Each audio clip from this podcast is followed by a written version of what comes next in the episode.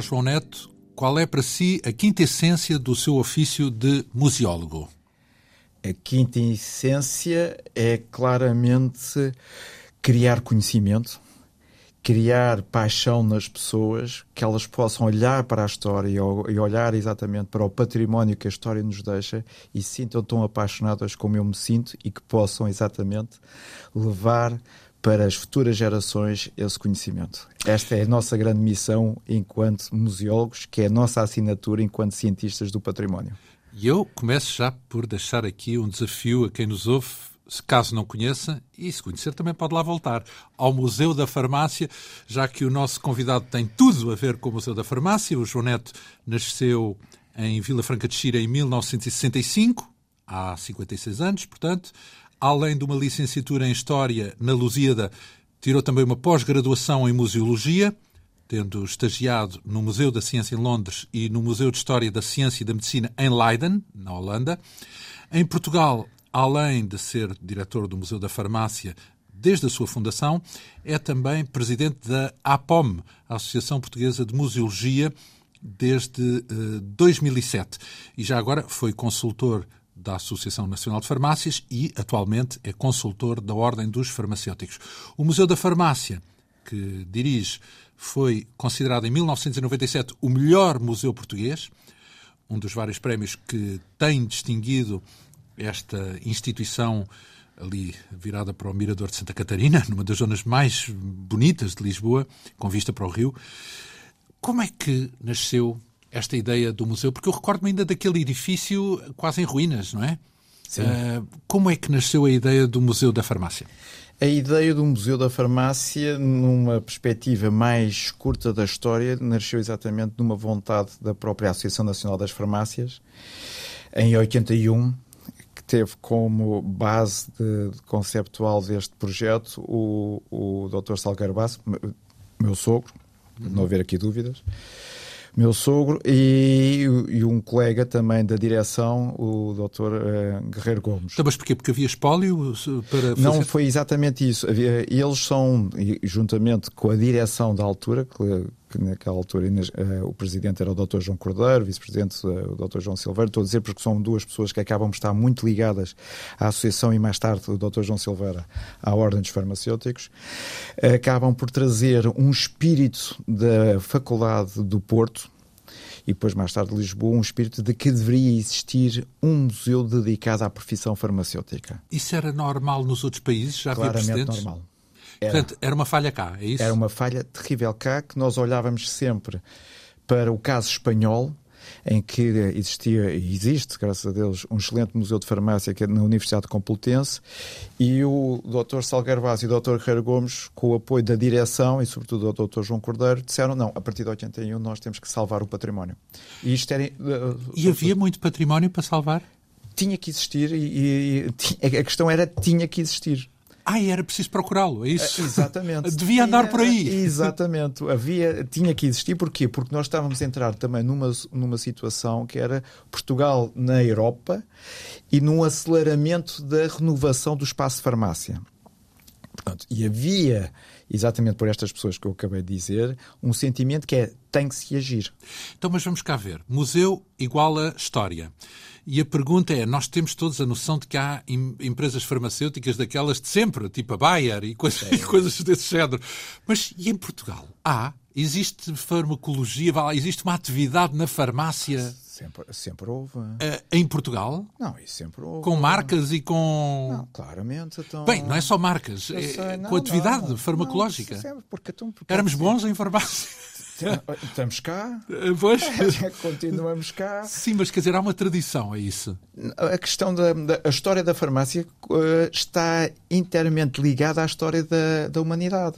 Porque desde mas a humanidade o início... é, uma, é muito grande. Exatamente. Eu estou a falar deste cantinho. Não, não, mas a humanidade, nós não podemos excluir Portugal, não se pode, mesmo neste da cantinho humanidade. da humanidade. E, e a, vamos lá ver, a, a, saúde das pessoas foi sempre um bem que o poder político, seja ele um poder tribal, seja ele um poder organizado em cidade, e num país, imediatamente percebeu que tem que ter cidadãos capazes, competentes. Quando fala tribal, quer dizer que é muito antigo, é isso? Claramente, então. Essa... Então, mas há vestígios de farmacologia ligados à farmácia dessa, de, da era Sim. tribal? Então, claro que há, então, porque. Em Portugal? Em Portugal, eh, vamos a ver, claramente tem que existir naqueles primeiros até vou já dizer uma situação que é mais natural. Quando nós pensamos na, nas trepanações, e existe casos de crânios trepanados em Portugal. E Sim, a trepanação, o que é uma trepanação? A trepanação Sim. é exatamente a criação de um orifício na parte óssea do, uh, da nossa cabeça para retirar aquela primeira camada óssea para quê? Para aliviar uma pressão. Naquele caso, naquela altura, retirava-se essa entre aspas, vou dizer entre aspas para as pessoas saberem, carapaça um bocadinho de, do, do osso do crânio. nosso crânio para que os maus espíritos que provocavam a doença pudessem sair e a pessoa voltar a ter faz, essa normalidade. Fazia-se isso, verdade? Claro Esburacava-se o crânio para tirar os, então, mas, os maus uh, espíritos. Uh, porque vamos, vamos a ver, a doença nessa, nesse período só podia ser a, a doença ou o mal-estar. Eu vou utilizar uma palavra que eu costumo utilizar nas minhas aulas, é o mal-estar. O mal-estar só pode ser provocado de duas maneiras, que é pelo ferimento do dia-a-dia, -dia, porque isso acontecia, exatamente, o ir à caça, o ir à pesca, o caminhar faria esse mal-estar, ou então exatamente porque os deuses estavam contra nós. E os deuses eram os vírus e essas coisas, na realidade? Os deuses era tudo. Era tudo aquilo que era invisível, mas que alguma entidade que fazia E aí era preciso purgar, é isso? Era então, preciso... mas... E... Não, era preciso fazer lobbying. Era preciso fazer ou meter uma boa cunha para Sim. que os deuses ficassem de bem connosco. Ah, como se fosse rezar, é isso? Enfim, Respeito. uma cerimónia. Uma cerimónia, exatamente, nem que fosse na, na própria então, aplicação do medicamento. Mas, mas depois incluía uh, o tal esburacar. Uh, antes de mais, não, não, não, não era óbvio que isso era um perigo? Não, não causava muitas vítimas esse, esse tipo de tratamento? Dos crânios que nós conhecemos em Portugal, e alguns deles, e agora passo a fazer publicidade a outros museus, se me permite, agora vou, vou utilizar Sim. aqui este, este lado do presidente da Associação Portuguesa de Museologia, temos bons crânios com, com essas marcas de trepanação, quer no Museu Geológico e Mineiro, também aqui em Lisboa, ali na zona da, da, Academia das Ciências, como também no Museu da Arqueologia. E estou a falar daqueles que eu, que eu conheço. E esses crânios dizem? Uns, uns dizem exatamente que aquele eh, pouco que foi retirado conseguiu recuperar.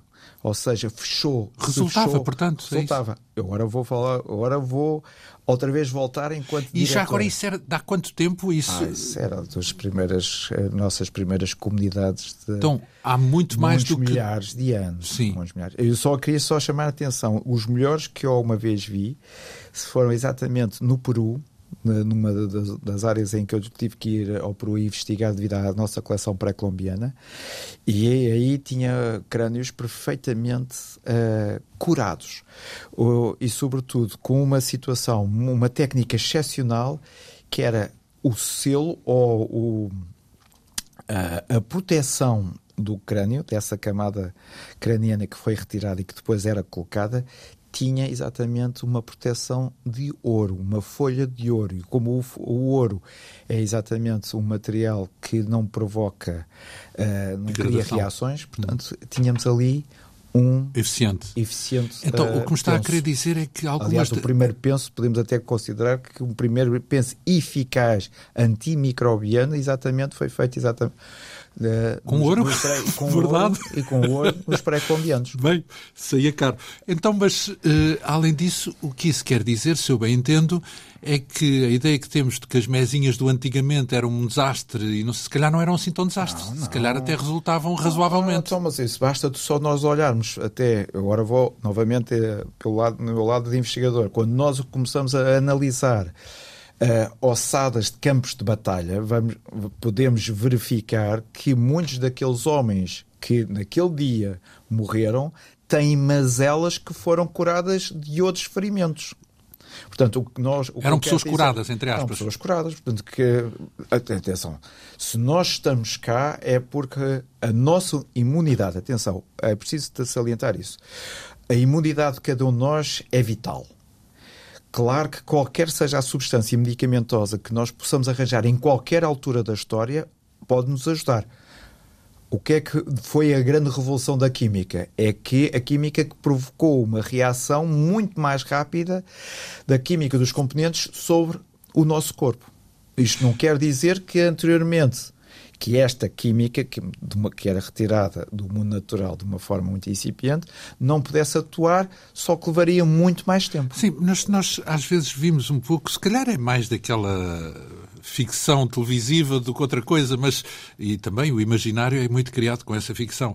Mas imaginamos sempre aquilo sangrar e o, e o amputar e o, aquelas coisas dramáticas, não é? Portanto, Uh, e, e, imaginamos sempre que isso era um desastre total, portanto, que a medicina quase que matava mais do, do que. E se calhar não é assim, se calhar havia uma boa porção de mesinhas e de curativos que resultavam. Então, dou o exemplo do Lord Nelson, que na, na, na última parte da, da, sua vida de batalha aquilo era sofrimento, portanto, e nós vemos exatamente é, muito dessas pessoas e vemos que a putação muitas vezes era a solução.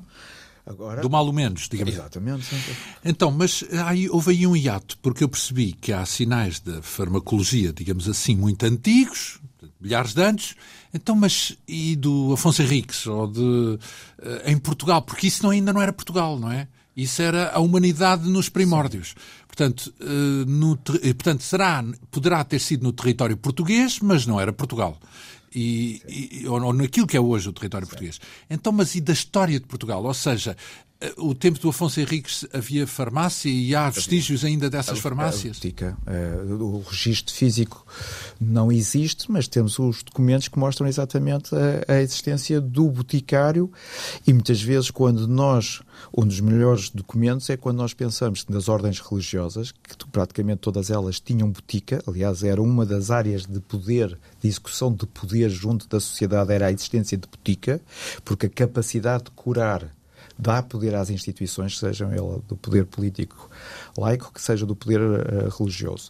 Portanto, e nós vemos que, e, referente apenas ao lado do Afonso Henriques e da, dessa parte da Idade Média, que quer ele e mais tarde, todos, o, a nossa Casa Real, uma das características é a existência de médicos e de boticários para a, a, corte masculina e feminina. E há vestígios, mas só escritos, é isso? Não, ainda não Nessa há? altura, basicamente, é só escrito. Apesar, no caso, quando nós nos aproximamos do século XVII, século XVIII, aí, até na coleção do Museu da Farmácia, mas se nós pensarmos de, de, da coleção do, do Museu uh, Soares Reis, Museu Nacional da Arte Antiga, Museu Nacional do Azulejo. Já há objetos? Claro que temos os famosos potes de botica os vasos de botica, que eram característicos, aliás, aquela forma, a forma típica de, uh, dos recipientes para guardar ungüentos e ervas e líquidos são característicos da, da profissão farmacêutica e da sua capacidade de atuar. Então,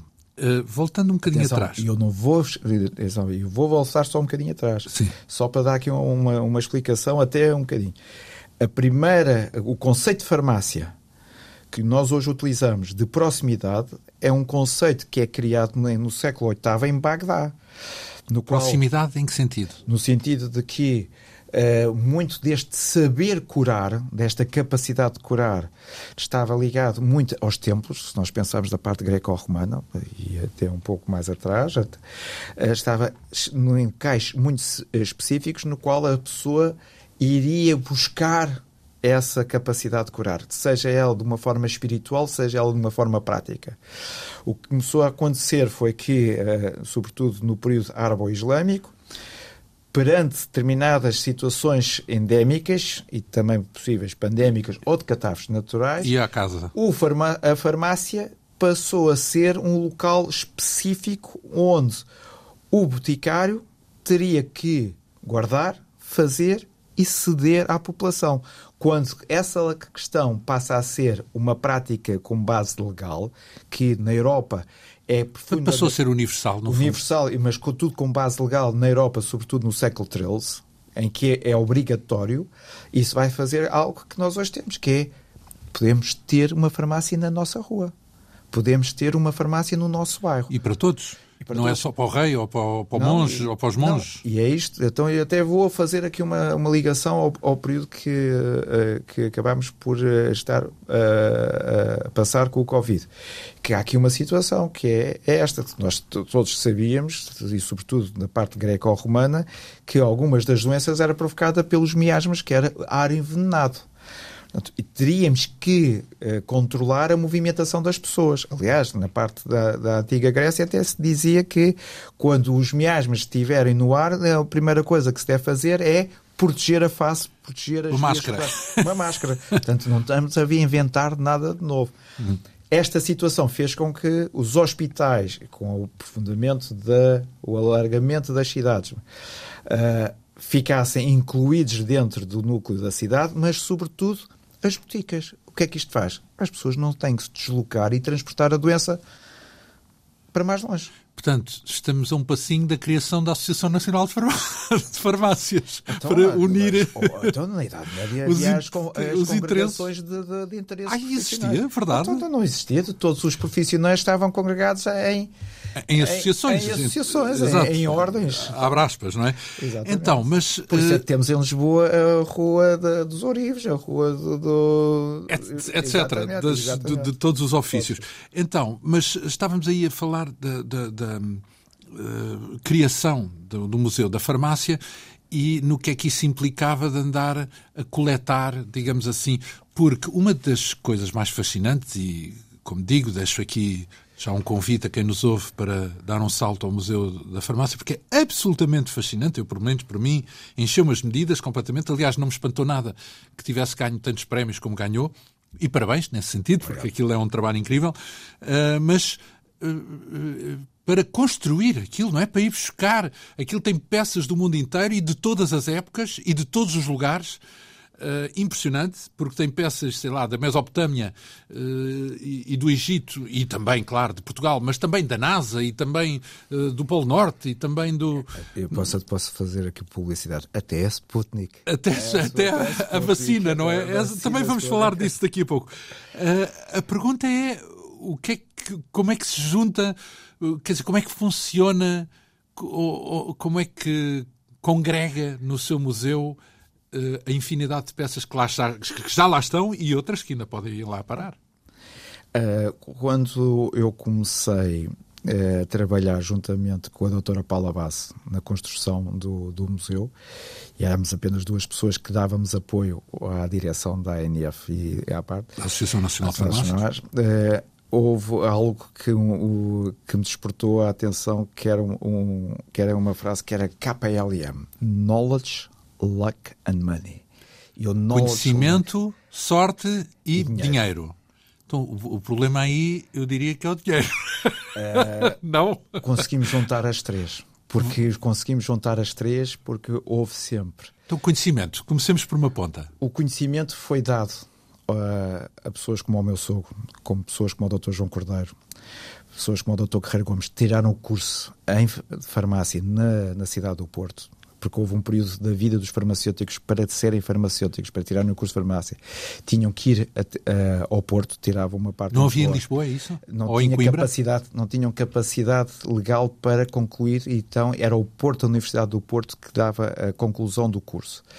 E houve um professor, que era o professor Correia da Silva, que incutiu que a ética e a história da profissão tinham que estar unidas e incutiu-lhes exatamente este gosto e pelo património. Porquê é que se levanta a questão da ética já agora? Porque, porque há um, estava, um risco? Eh, porque estava ligada à própria história, porque a história dá-nos exatamente uma ideia da profissão e de como deve ser a profissão, Mas, neste caso, No sentido em que, eh, para evitar que se considerasse o farmacêutico por causa dos envenenamentos, porque onde é que anda não, a ética? Não, mas é exatamente por isso. Porque a periodicidade de muitas das substâncias, aliás, uma das questões mais interessantes desta visita que, temática que teve muito sucesso, que foi a Agatha Christie no Museu da Farmácia, foi exatamente mostrar o crime.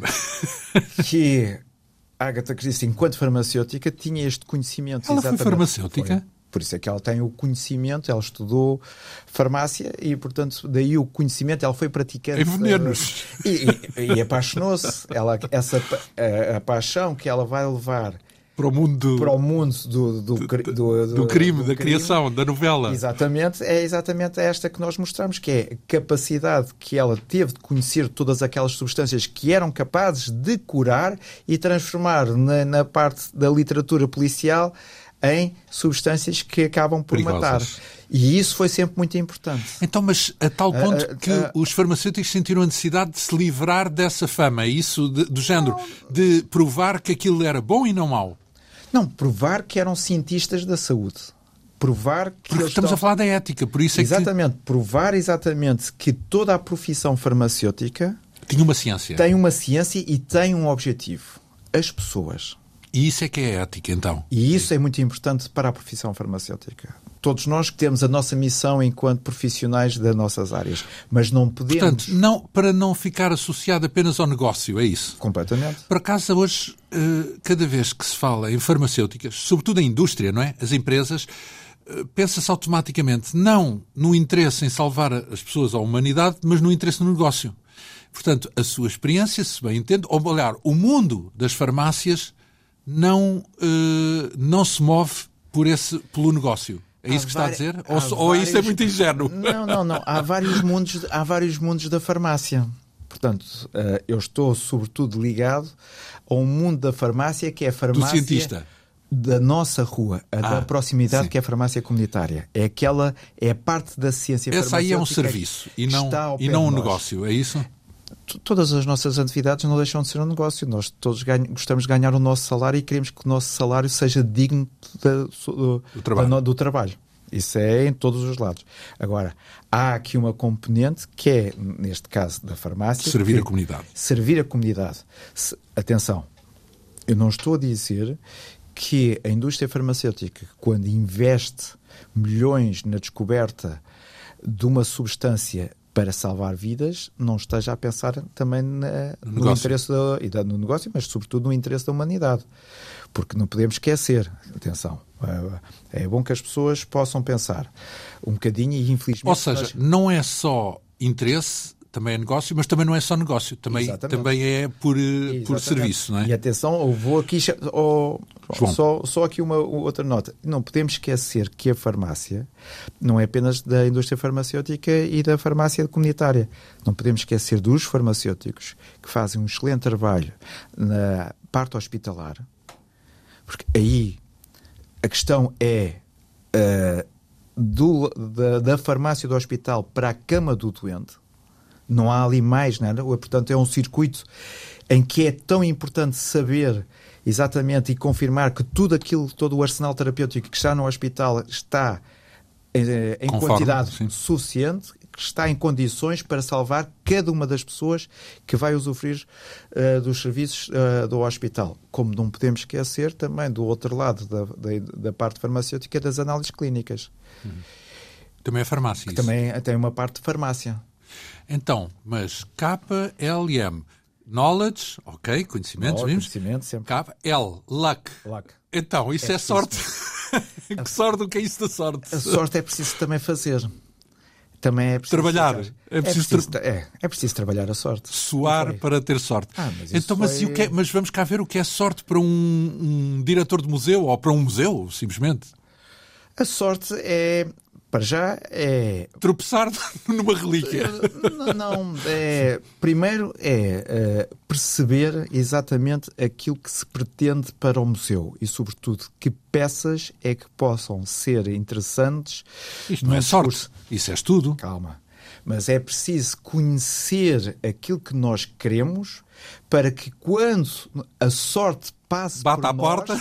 nós possamos perceber que aquela peça é importante para o nosso museu. O radar, é isso? Portanto, claro. estar pronto para disparar um alerta claro. assim que aparece qualquer Porque coisa que possa interessar. Se eu não sei, vamos lá ver, se eu não conheço a história, se eu não conheço as peças, aquilo que o ser humano materializou no seu combate à doença, e, na, e, seja ele no combate à doença efetivo, no medicamento, como seja alguns elementos de proteção. Se eu não conhecer, a sorte pode passar por mim e eu nem reconhecê-la. Se não tiver dinheiro, também tem um problema. Claro. Então é o tripla, não é? Claro. É eu preciso disto, tem, conto com um bocado de sorte de deparar, mesmo ao acaso, pode ser, não é? Pode Por acontecer. acaso.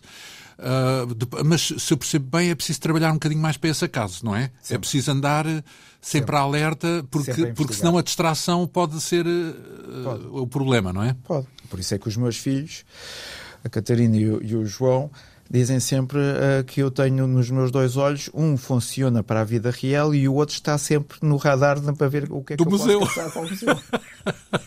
Quando anda a viajar, é isso? Quando Sempre. anda por aí? Ah, não, não, sempre. Em todo lado? não, Quando vai ao café? Ó João, eh, posso dizer isto, que é, eu quando fiz a operação ao meu joelho e pronto, eu praticamente saí da, eh, da mesa de operações para o Covid. Portanto, isso foi logo. Atenção. Teve Covid, é isso? Não, não, não. Então. Ah, não- começou, a- começou A o problema do Covid. Sim. Exatamente. O que é que aconteceu? Mesmo com a perna estendida, eu estava atento para ver o que é que eu podia levar para o museu da reação portuguesa contra o Covid.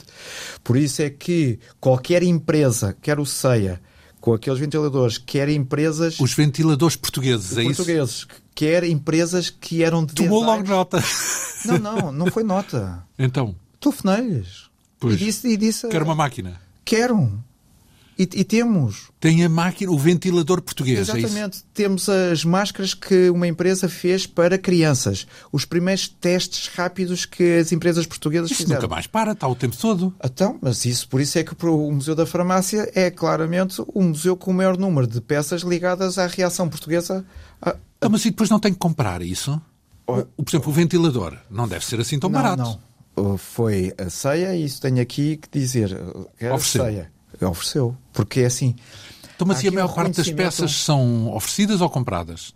Bem, a coleção tem uma boa parte da sua coleção que foram adquiridas porque são peças, por exemplo, o sarcófago egípcio, que é o mais antigo que existe em Portugal em exposição, claro que que teve que ser comprado.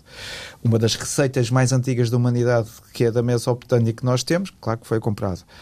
Agora, vou dizer uma... Então, quer dizer que tem um Mas, atenção, ó- ó, João, mas, por exemplo, a única farmácia do século XVIII que existe em Portugal foi doada por uma associada da ANF, que sentiu que a sua farmácia em Passo de Souza Era preservada lá. a sua história, e a história e a identidade de Passo de Souza poderia estar continuada no Museu da Farmácia. E isso é, Ent- digamos que, foi- de uma forma ou de outra, o que interessa é com dinheiro. Caçar. Ou... Parece, parece, quando diz caçar e falamos de um museu, lembro-me logo do, do Indiana Jones, não é? Portanto, do homem que anda aí eh, pronto para aventuras. Porque isso tem o seu lado aventureiro, certo? Ou seja, porque há leilões, certo? Também. Sim.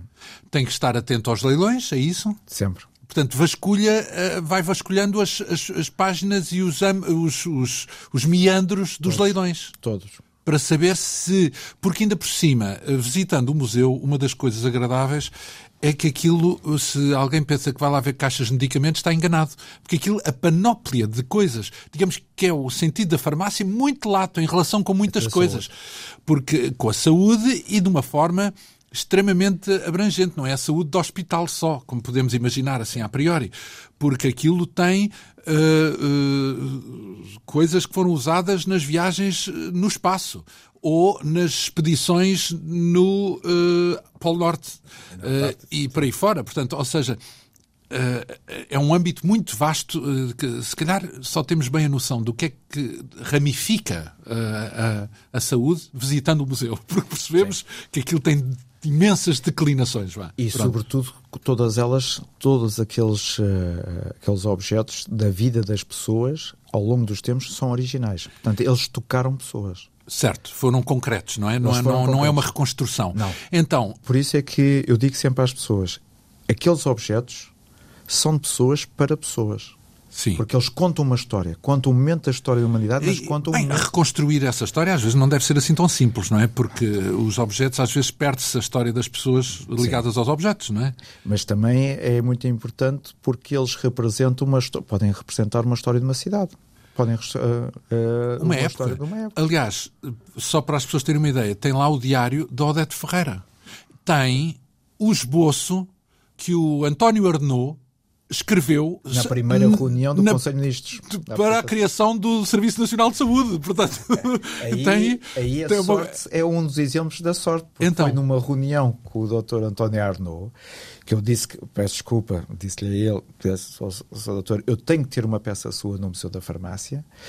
E ele foi falando e mostrou-me umas notas que ele tirou no Conselho de Ministros quando estava a apresentar pela primeira vez o, o Serviço Nacional de Saúde e, portanto, o é papel... já. É já. Portanto, ficou durante algum tempo na mão do Dr. António Anoa e segundos depois passou para a minha mão.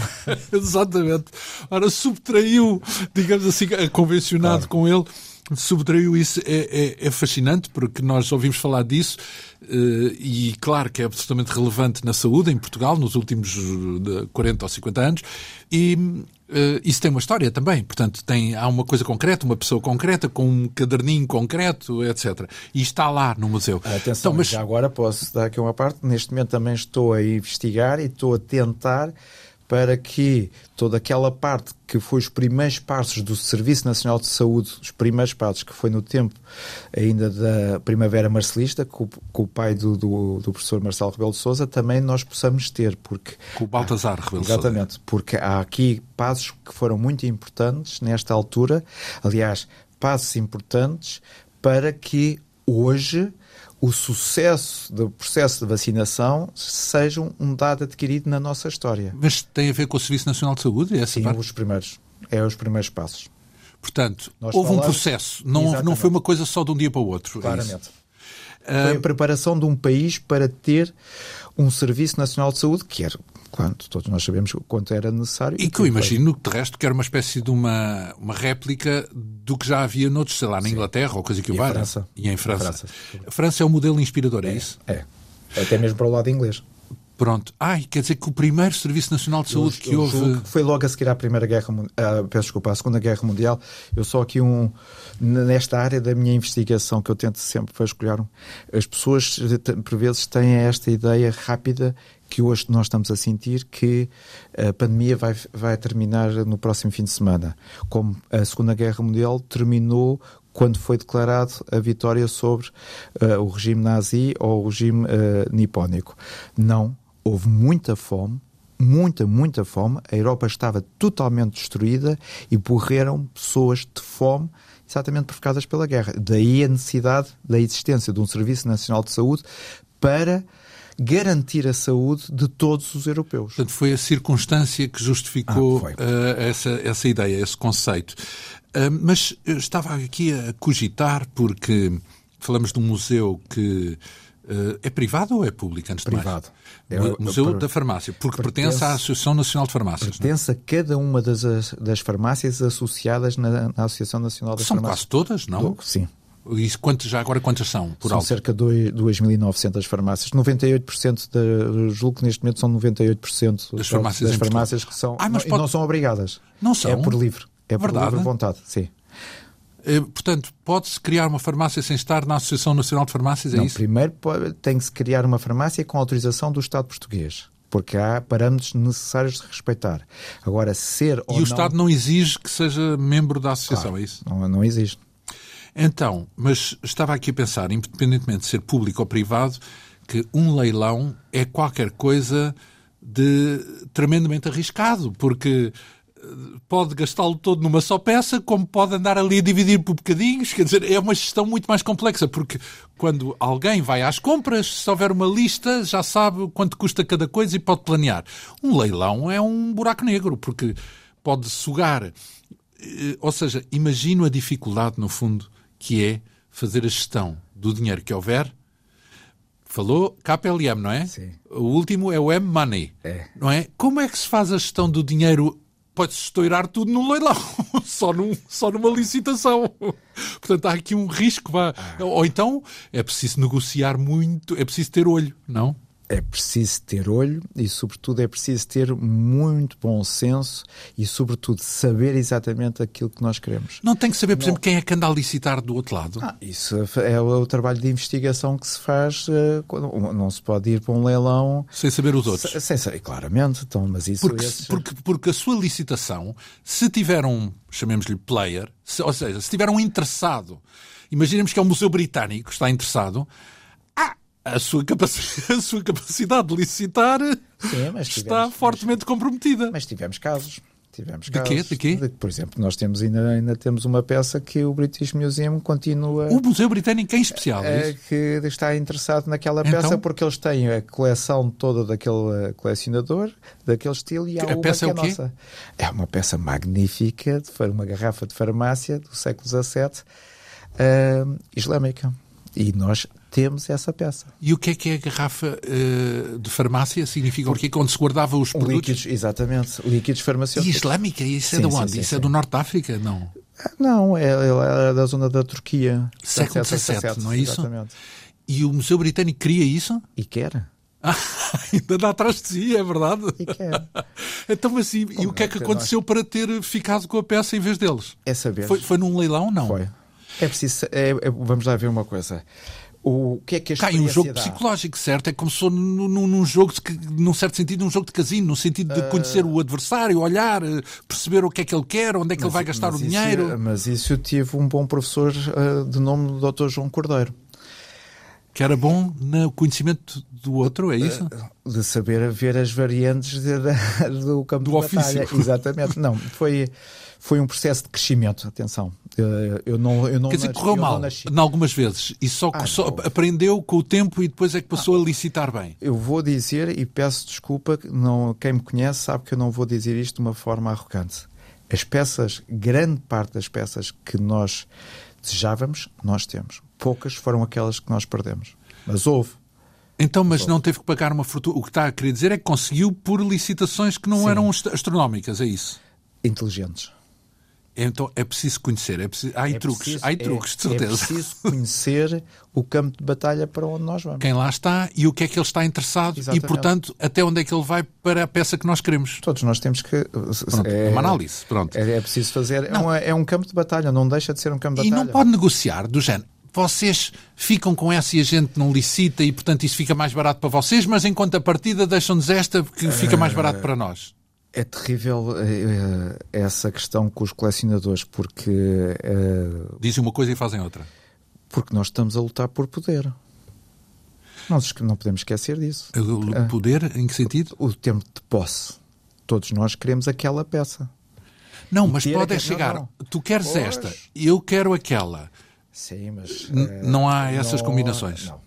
Em princípio, não, não deverá existir não deverá existir. Deve Portanto, é a guerra.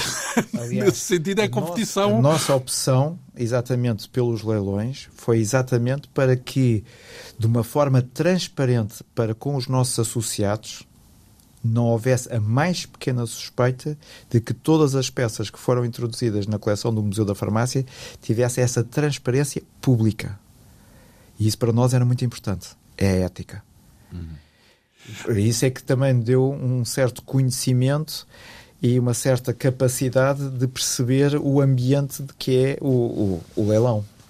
Então, uma vez que eu tive o privilégio de fazer uma visita que teve a amabilidade de conduzir uh, ao museu, foi maravilhoso, uma, uma experiência inesquecível. Não sabia eu que tínhamos um museu tão interessante, diversificado, com tantas histórias, tão bem arranjado, iluminado, que nos faz mergulhar em muitos filmes, uns a seguir aos outros, digamos assim, muitas épocas, em muitas aventuras, com recriações inacreditáveis.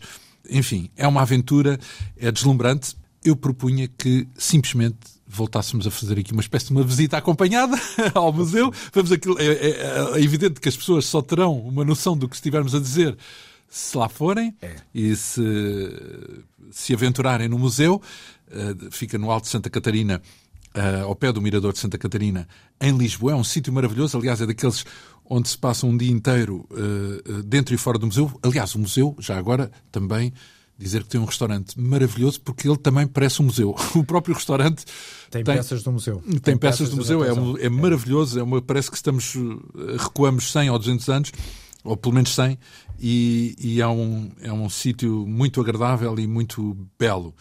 Uh, mas entrando pela porta principal do museu, logo ali à entrada vemos aqueles painéis, na altura explicou-me que eram os painéis Louis Dourdil. Uh, é, é, é, como se fosse uma recepção, digamos, que nos indica que estamos a entrar no Museu da Farmácia, não é? Uh, aqueles, mas os, os, painéis, quando olhamos para eles, pensamos, encomendaram ou puseram aqui os painéis. Mas não, aquilo é, um, é uma peça histórica também, já é museu. É. E vem de onde? Tem a ver com aquela sorte trabalhada que nós uh, uh, estamos Falamos. habituados a, a fazer.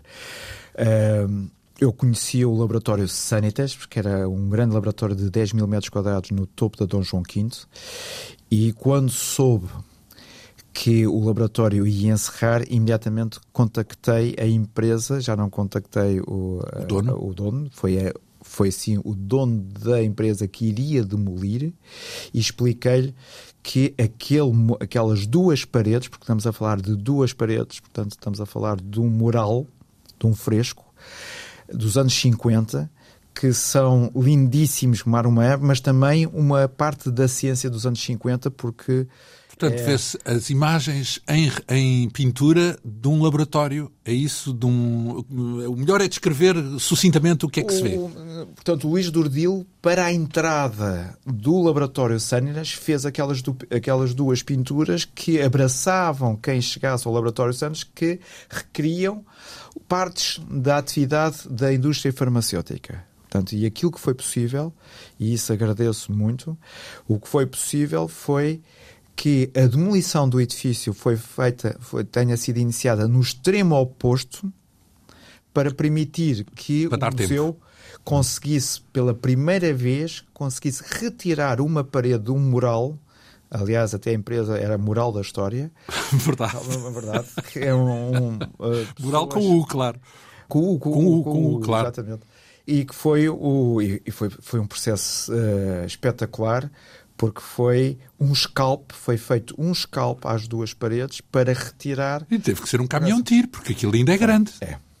Mas foi, aliás, a maior parte dos meus cabelos brancos foi exatamente durante seis meses que nós tivemos para retirar.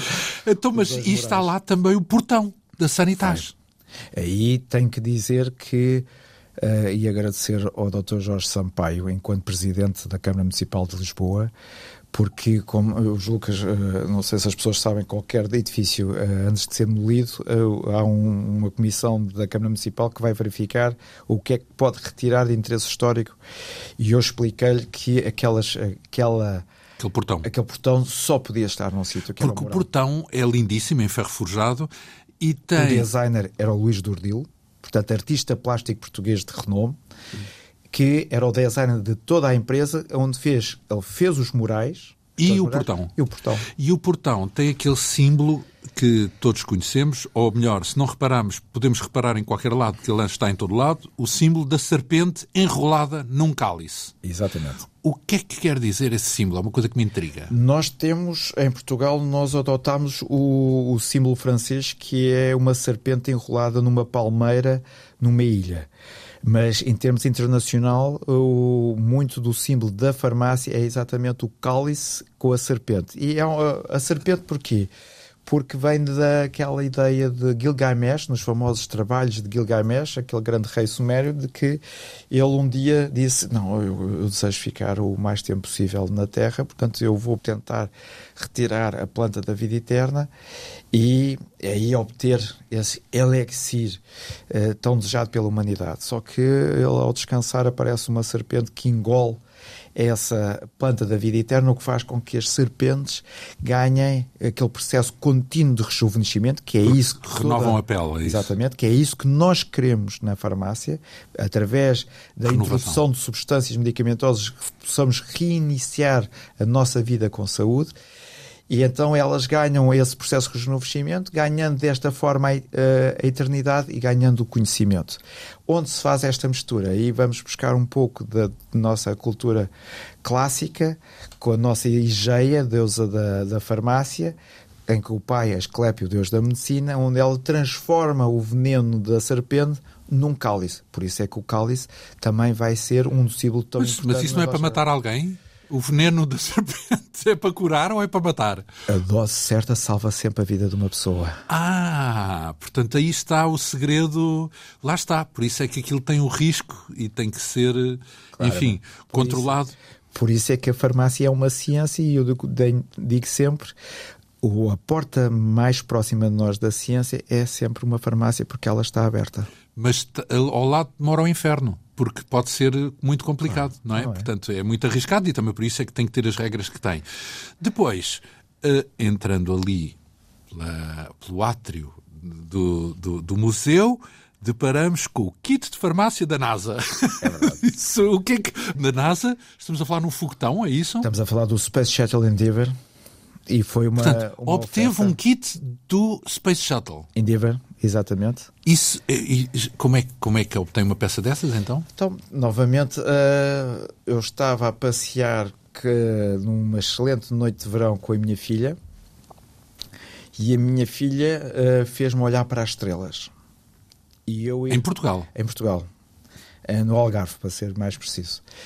E naquela altura eu olhei para as estrelas e disse: Bolas, não tenho nada do espaço. Verdade. Olha onde foi poisar o olhar. Isso é um desafio e peras. Foi. E a partir de. Uh, uma das coisas uh, uh, importantes na minha vida enquanto investigador, e se permitem, neste caso, de caçador de, da história, no bom sentido caçador, no bom sentido claro. respeitando a ética e de, Procurar? Foi imediatamente telefonar para a NASA. Telefonei imediatamente. Isso telefona-se para a NASA? Ah, claro, comigo telefona-se logo. então, mas quem é? Até parece que há a Dona Maria que nos atende na NASA, não é? Foi Portanto... imediatamente telefonar para a NASA e dizer assim: sou o João Neto, diretor do Museu da Farmácia. Claro que eles não, não, não certo, sabiam, enfim. Não, mas sou, sou diretor do museu, tenho. E foram um... guiando para até à pessoa certa, é isso? E foi de, amavelmente, isso, amavelmente, disseram: chegou à casa, chegada tem que começar a história pela casa da partida. E puseram-me em contacto exatamente públicas, com, é? com a delegação da NASA que, que tinham um escritório em Madrid. Ah. E a partir daí começámos essa relação. Foi muito importante o Bill Clinton vir a Portugal porque a assessora da ciência vinha com uma incumbência, que era quem é o João Neto e quem é esse Museu da Farmácia e o que é que eles estão a pedir. Ai, a ligação coincidiu com a visita do Bill Clinton. Foi, foi a, a, a assessora da E encontrou-se com ela durante Sim, a visita do exatamente. Bill Clinton. Ela foi lá visitar Isso o é uma coincidência gigante. Não é coincidência, foi tudo preparado. não, não, uma coincidência é haver uma visita nessa não, altura, porque facilitam as coisas. É? Facilitou. É? aproveitar, é estar atento, lá está. Exatamente. Aliás, o relatório dela, quando ela, depois da visita, ela depois mostrou-me, era uma simples frase. These guys are for real.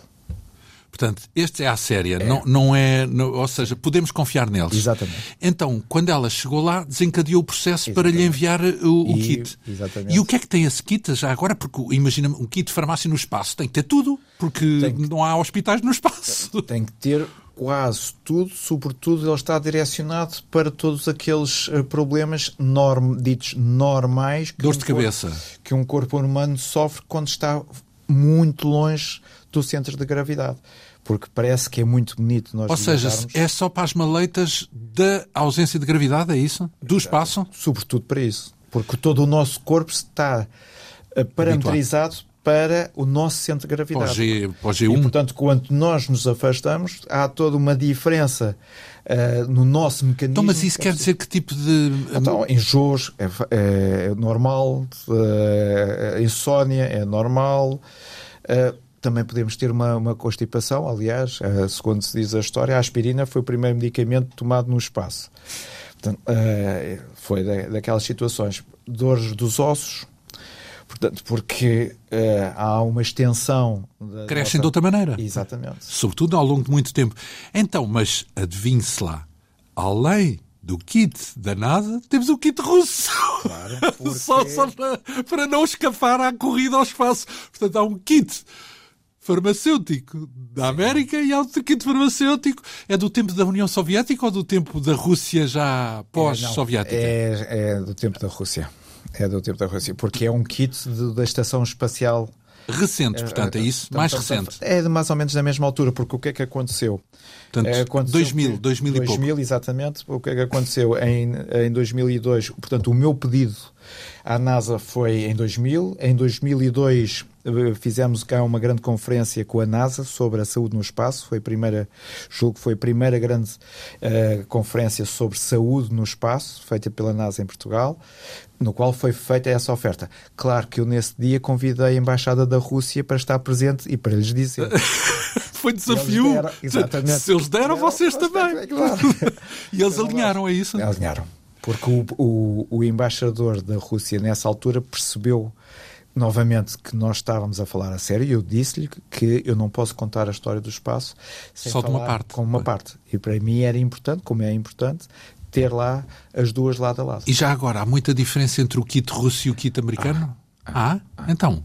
Ah, há, porque para já o o kit russo é muito focado para determinadas uh, tipo de sintomatologias, portanto, de, de casos. O, mas o diferente do. É, então, parece que as pessoas são diferentes, mas não são. Não, pois é, mas é assim, há uma, uma perspectiva completamente diferente. Aliás, o conceito, quando nós olhamos para a história do espaço e da saúde, quando nós olhamos para o lado russo, eles têm uma ideia de que o corpo vai se adaptando mais facilmente aos, ao, à pressão dos, à ausência da, da, da pressão da gravidade. Espaço, da gravidade.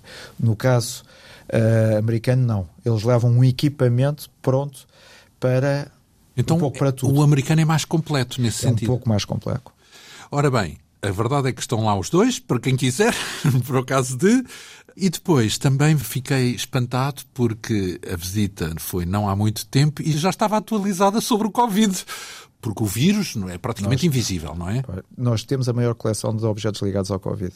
Vai desde uh, os frascos das primeiras vacinas administradas a portugueses. Portanto, Isso quer dizer dois... o quê? Pfizer e. Temos todas. A AstraZeneca, não, não, temos todas. a Pfizer, a Janssen. Todas.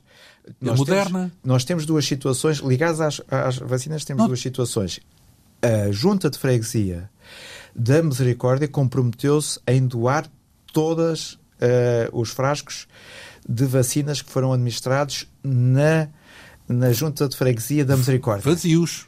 Claro, eu não quero que nenhum português possa acusar o Museu da de Farmácia ter roubado uma, vacina. uma, vacina. Então, mas os frascos que têm não, são, não, é, não é com a vacina, mas não, sim, não, não, é só o frasco. Não. Para mim, é, é, é como o sarcófago. Não tem um morto lá dentro. Exatamente. Só contar a história, eu preciso apenas da do invólucro. do invólucro. E temos, as, temos os frascos que foram administrados aos primeiros portugueses, naquele dia que começou a vacinação em Portugal, em Lisboa como no Porto. E aí quero fazer um agradecimento. Verdade. Então, mas tinha que tem essa preocupação Porto-Lisboa? Não, é Portugal. É Portugal. Para, Por causa, é para não levantar celeuma, é isso? Não, não, é Portugal. Portugal começou um processo de vacinação sobretudo. Ah, e só será Portugal Lisboa, se não for apenas no, no lugar, não é? É? Portanto, e aqui tenho que fazer um agradecimento muito especial ao Hospital uh, uh, de São João do Porto e ao meu colega Paulo Farinha, uh, farmacêutico, que ele foi de uma enorme importância para que o seu museu tivesse exatamente estas referências. Desde os primeiros recipientes com a Covid até a este ponto nós termos uh, as primeiras vacinas administradas aos portugueses. E convenhamos que o museu tem um polo praticamente equivalente no Porto, Porto, certo? Ou seja, tudo o que eu puder dizer do museu em Lisboa é válido também para o Museu Porto do Porto. E mais, porque as duas uh, complementam-se. complementam-se. Portanto, um não dispensa a visita ao outro. Ah, Portanto, é, é, é somar, é isso. É. Então, a propósito de somar, como se não bastasse, também tem a, a vacina russa, claro. também tem a Sputnik 5. Tínhamos que ter. Porque nós não temos a, a Sputnik 5 em Portugal, não é? Sim, como mas é que temos que ter. Teve, mas onde é que ele foi buscar? Porque... A embaixada. Portanto, Portanto, foi através da embaixada, é isso? Foi imediatamente a seguir, dois dias depois do presidente Putin ter feito o anúncio de que ele tinha a vacina Sputnik, que Verdade? havia um primeiro, foi imediatamente um telefonema para a embaixada. Eu dizer, quero essa vacina. Claro. Como já me conhecem, Uh, pronto, foi rápido? Foi, não, levou tempo. Levou algum tempo. E não mas... tem que pagar esse processo? Não. É oferecido? É, porque há um sentimento interessante em toda esta história. As pessoas acabam por ficar apaixonadas pela mesma paixão que eu tenho por aquele museu. Então, visitam o museu primeiro, é isso? Sim. Vão lá Sim, e quando vêm dizem, aliás, ok, para isto eu dou. Não, aliás, o Museu da Farmácia tem uma ligação muito forte a todos os países que acabam por ter a sua história dentro do museu. Uh, praticamente todos os embaixadores que, no qual nós temos um pouco da sua história acabam por passar pelo Museu da Farmácia. Ora bem, Esse fascínio é aquele que explica a reação que eh, eu próprio testemunhei nas pessoas que frequentam o museu, que eu próprio senti na pele, e esse fascínio vai passar para a próxima semana também, porque o que eu lhe proponho é que nos voltemos a encontrar de hoje a oito dias para continuarmos a vasculhar este maravilhoso baú de preciosidades, relíquias e outras coisas que até mais do que isso, ciência, interesse, história, um pouco daquilo que uh, povoa o Museu da Farmácia, do qual é responsável. João Neto, muito obrigado por esta primeira etapa. Para a semana voltamos a receber então uh, o diretor do Museu da Farmácia, já agora também presidente da Associação Portuguesa de Museologia, desde 2007, portanto um homem entendido em museus, João Neto, uh, guiou-nos por esta espécie de visita comentada, digamos assim, ou recriou uh, a visita comentada que ele próprio uh, disponibiliza quando tem tempo no Museu da Farmácia. Muito obrigado por esta sua vinda à Rádio Pública. Esta quinta essência hoje teve o apoio técnico de Henrique Santos, produção, realização e apresentação de João Almeida. Nós regressamos dos oito dias. Bom fim de semana.